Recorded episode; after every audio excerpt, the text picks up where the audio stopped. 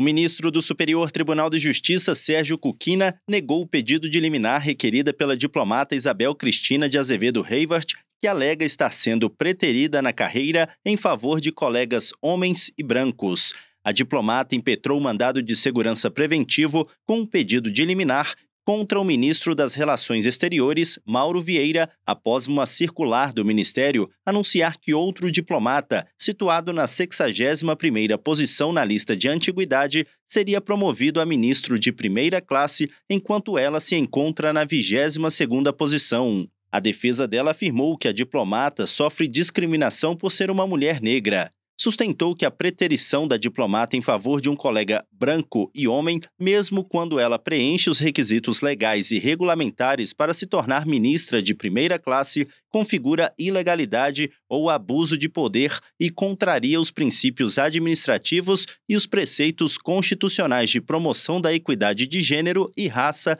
na administração pública. O relator, ministro Sérgio Cuquina, negou o pedido de liminar e determinou a emenda da petição inicial. Ele observou que o pedido tem repercussão direta na esfera de interesse do diplomata, cuja iminente promoção configuraria a preterição da impetrante. Segundo o relator, está caracterizada, no caso, a hipótese de litisconsórcio necessário, o que exige a emenda da petição inicial para que o diplomata seja incluído no polo passivo do processo. Do Superior Tribunal de Justiça, Tiago Gomide.